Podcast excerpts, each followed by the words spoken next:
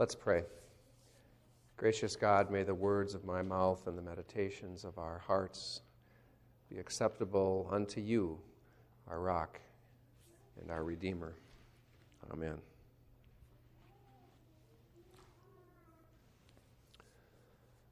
Our lesson today includes a passage where the disciples of Jesus are having too much fun, and Jesus gets criticized for this. But let's face it, in the eyes of most people, I think, or at least many people, including many Christians, being a good Christian and having a good time do not usually go together. In our country, the first Christians were Puritans, and H.L. Mencken once described a Puritan as a person with the haunting fear that someone, somewhere, is happy. To illustrate, humorist Irma Bombeck shares the following story. One Sunday in church, she observed a small child who was not causing any trouble at all, but was smiling at everyone that he could. His mother finally grabbed him and said, "Stop that grinning. You're in church." This was followed by another forceful reprimand. Soon after, tears rolled down the boy's cheeks. The mother said, "That's better," and she returned to her prayers. All right, let's hear it for the Christian religion. Knowing that religious people shouldn't be grinning, people were curious about Jesus and his followers. They asked him, "John's disciples and Pharisees' disciples fast and pray. Why do your disciples eat and drink?" In other words, Jesus, your disciples are not nearly serious enough about this whole religion thing. They've got to get the rules and observances down. They act like they're celebrating all the time. Jesus responded by saying, basically, well, they are celebrating all the time. You cannot make the wedding guests fast when the bridegroom is with them, said Jesus. He was, of course, here speaking of himself. Jesus was the groom, but who was the bride? Any thoughts? Everyone at the wedding feast was the bride. God was creating a new humanity through the presence of his Son, Jesus. So, not only has God decided to be with us, Emmanuel, God has decided to create a new family that includes us with Christ at the head, a new family where we receive the promise of healing, and we, in fact, become healers ourselves, like Stephanie and many others. The marriage feast is one of the major symbols of celebration and of grace in the Bible. And grace is all over the place in these stories, isn't it? No wonder the disciples enjoyed their daily bread and adult beverages. They were at a perpetual wedding feast. Now, I can relate to the disciples being under a bit of fire. When Heidi and I were married, we too tested some long-held rules. Pushed our luck a little bit. For both of us, our parents and grandparents were raised in the Lutheran Free Church, which is a fairly conservative and pietistic Lutheran denomination some of you may be familiar with. For instance, wedding receptions were in the church basement with cake and punch and coffee. No wine, no dancing. I think people always had a good time at these receptions, but they always repented later. So, for our wedding reception, Heidi and I thought we would change a couple of things. We would have the reception, first of all, at a reception hall, not in the church. We would serve wine and beer. And we would hire a DJ and have a dance. Radical stuff, huh? Not anymore, but some of you can relate to that, right? Not exactly what you grew up with. This was all Heidi's idea, by the way.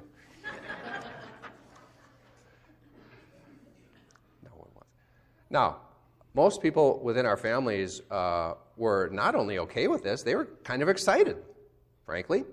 But one of my aunts was not pleased to learn this.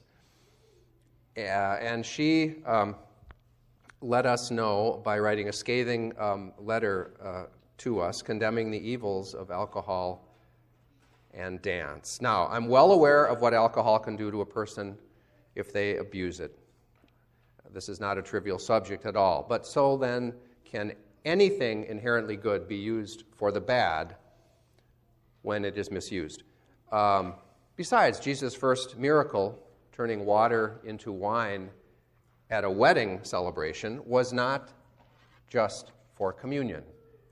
It was the celebration that kept going and going. So we knew we were in good company.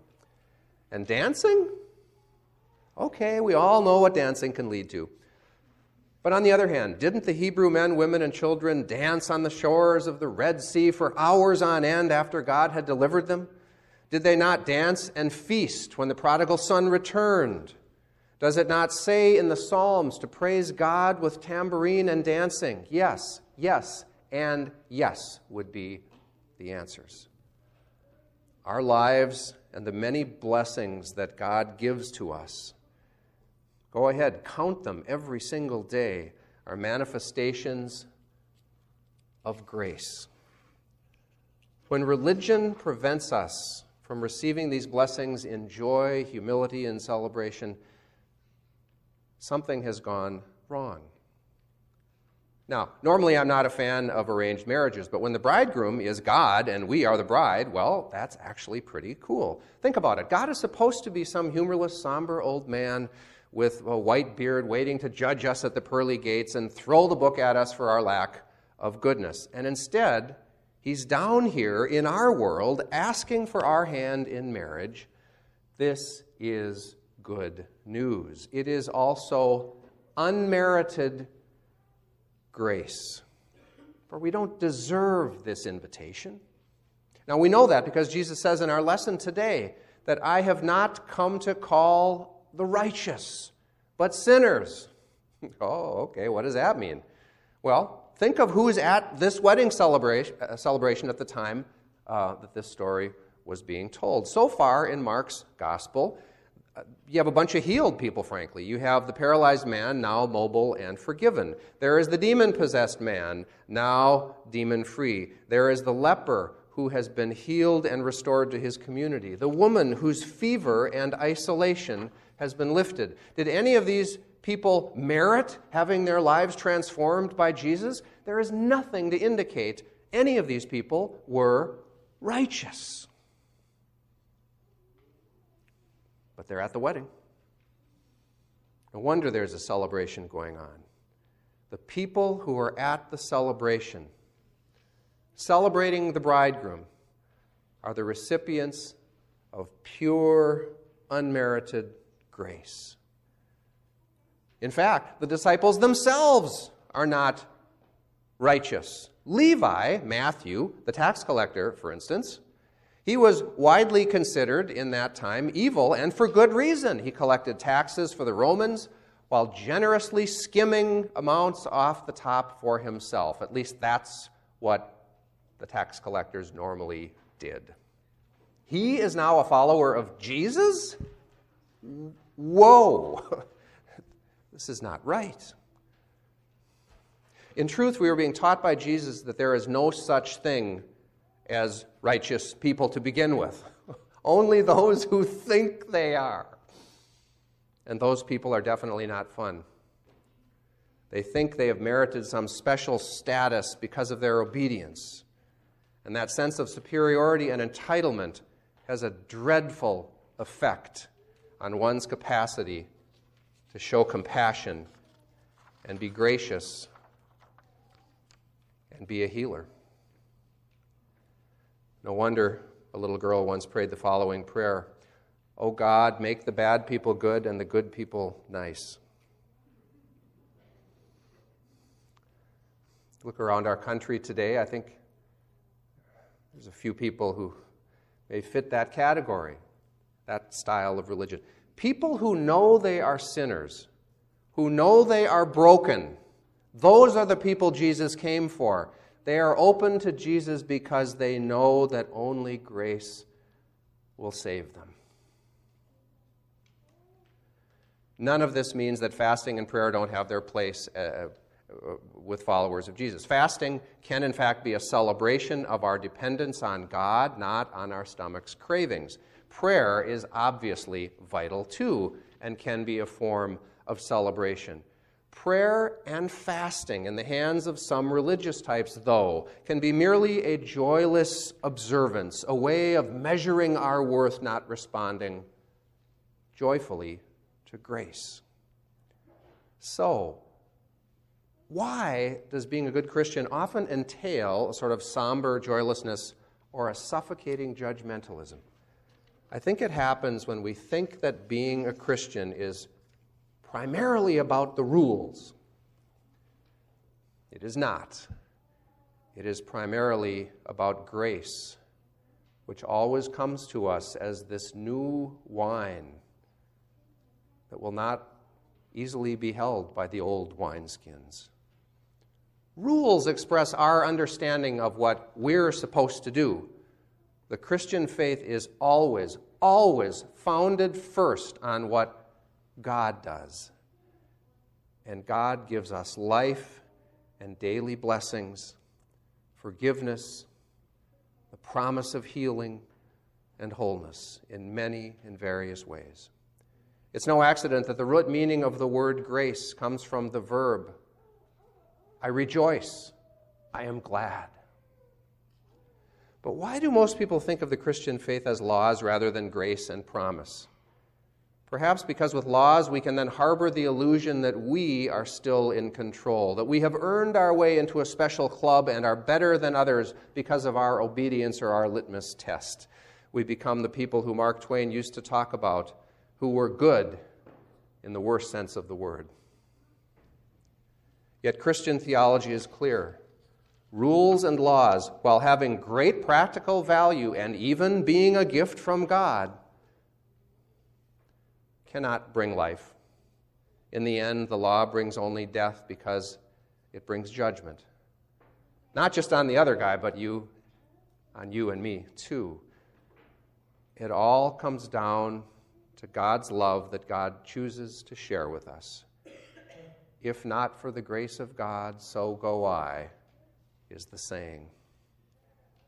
We receive one undeserved gift after another because it is God's good pleasure to give them to us.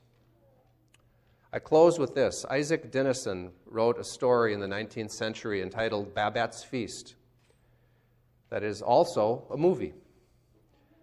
It is, in summary, about one marvelous, elaborate feast of pure grace lavished upon a group of people whose strict and austere piety had sort of choked the life and joy out of them.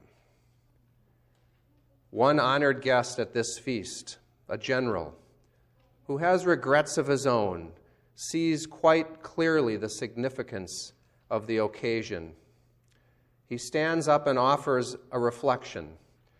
I'll show you that clip now. There are subtitles, and the words are also printed on the insert in your bulletin. This is the new wine that requires new wineskins. When mercy is infinite, and righteousness and bliss kiss one another. I highly recommend the movie. It is, in fact, a movie about healing in the deepest sense of the word. So be grateful, my friends, and be humble. Our world needs more grateful and humble hearts. Amen. Please stand.